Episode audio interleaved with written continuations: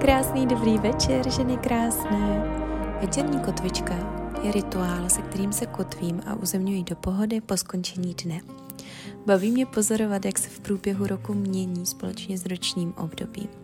Na jaře a na podzimu vše finišuje s blížící se tmou, v létě mě ještě večer laskají poslední paprsky už unaveného sluníčka, no a v zimě Někdy večer právě vypadá stejně jako ráno, tmatmoucí všude kolem, která nás vybízí k nahlédnutí dovnitř, do našeho nitra.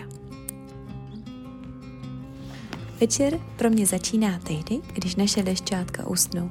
Před spaním vždy zabrouzdáme ještě do pohádkového světa. Tady jsme zrovna četli knihu o elementech a Julince. A jak vidíte, já tam taky pro sebe něco mám, Harryho Pottera a tajemnou komnatu. Večerní kotvička je vždy ovoněná bylinkami. Heřmánek je základ a k němu přidám třeba levanduly. Ve své pracovníčce si pak už nachystám pokračování svého vděčnostníku. Deníčku, kam si píšu vše, co se mi zrovna urodí v mysli.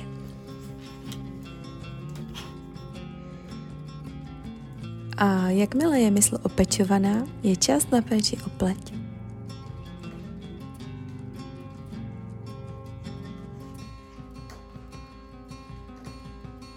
Všechny ty olejčky a krémy, to mě vážně moc baví. no a pak se ještě naposledy rozloučit s prožitým dnem, na chvilku spočinout v klidu mysli, trochu se protáhnout, aby i tělo dostalo potřebnou péči a už se pomalu mohu zase zanořit do nového světa, který sám o sobě představuje obrovskou říši příběhů. Tak krásnou dobrou noc.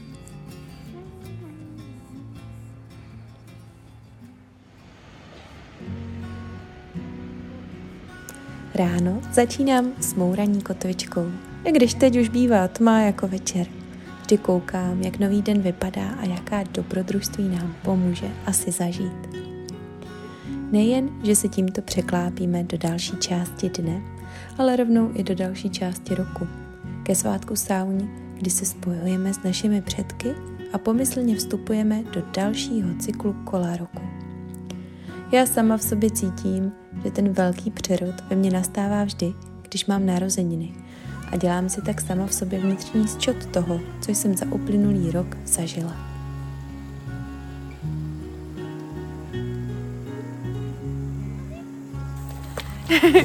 tak, my tady máme spoustu věcí a já uh, nádherný, jako jsou houby a úžasná mlha před náma. Prostě nádherný podzimní les. A já bych si dneska s váma chtěla promluvit o svátku sa- Sauň, který slavíme 31.10.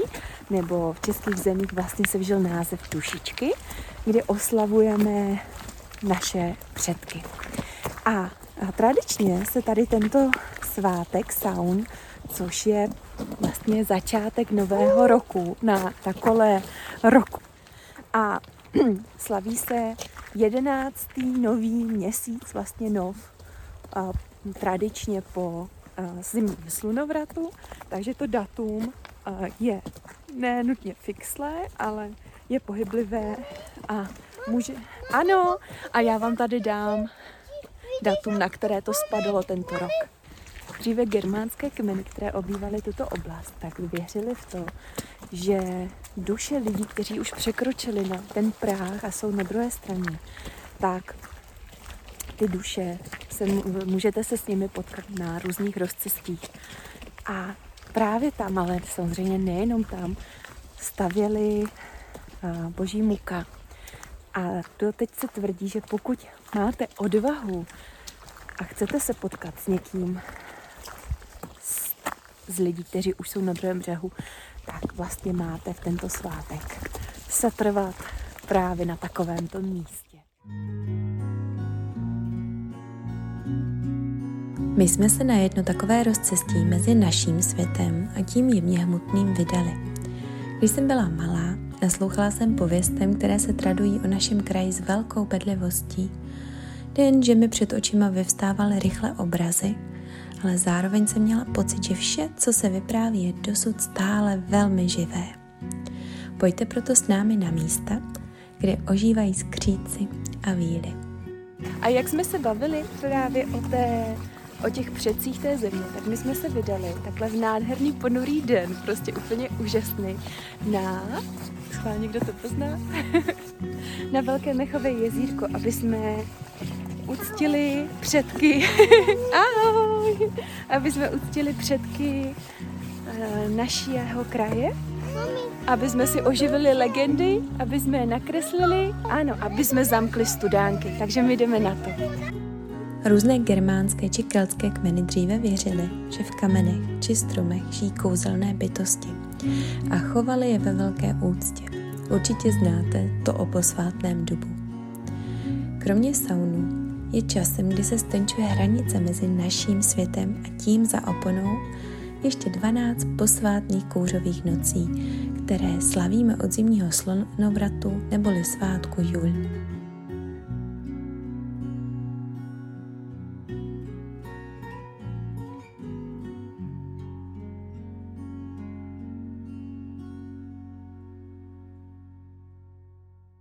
Na zimu, ať se mu dobře spínká jezírku. Zamkneme ho a pak ho zase přijdem odemknout na jaře a de- popřejeme mu, ať se mu dobře spinká v zimě. Jo. Po cestě na jezírko jsem ještě lešťátkům vyprávěla pověst o zatopeném městě. Prý, když je krásný den, můžeme ještě dnes spatřit věž kostela. Ale lešťátka spíše upoutala. Ta, že se zde stále potuluje pastýř Gil, chlapec, kterého praděd proměnil ve skřítka, který nikde nemá stání. Haťové chodníky jsou už sami o sobě zvláštností a vědomí toho, že kolem člověka jsou močály, mi nahrávají napovídání o bludičkách a rusalkách, které známe z pohádek. No řekněte, není přece tohle místo, kde se setkává nehmotný svět s tím hmotným?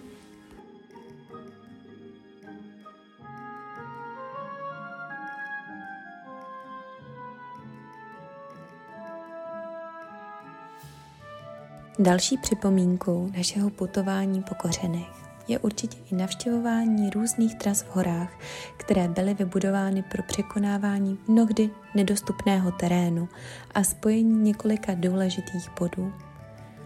A pradět, ten jako místní ochránce nesmí chybět. Zlíží na nás každé ráno a my se moc rádi vydáváme do jeho blízkosti a výš do hor.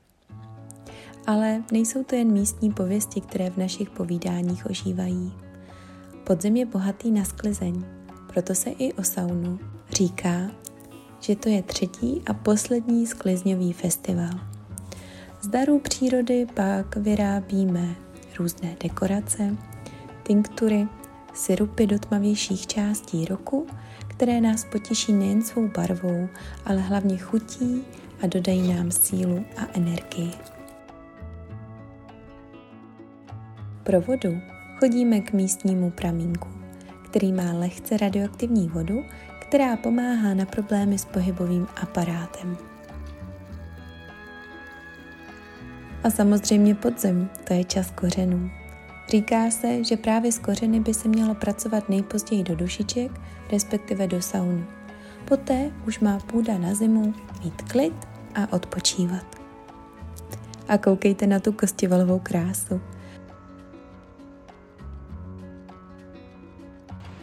Tak my jsme šli pro kořen lopuchu a pro kořen kostivalu, aby jsme mohli babičce eh, vyrobit další mastičku eh, kostivalovou a taky čaj, který je skvělý právě tady v tom podzimním období.